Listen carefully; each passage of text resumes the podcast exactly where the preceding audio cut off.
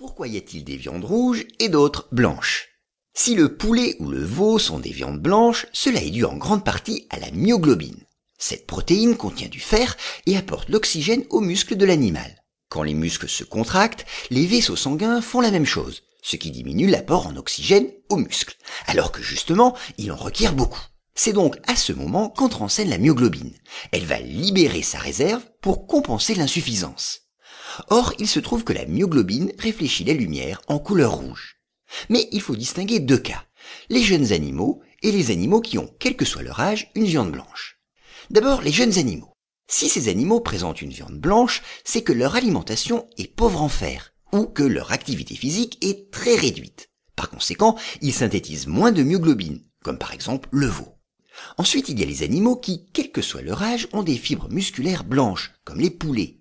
Chez eux, les muscles sont pauvres en myoglobine, car leurs fibres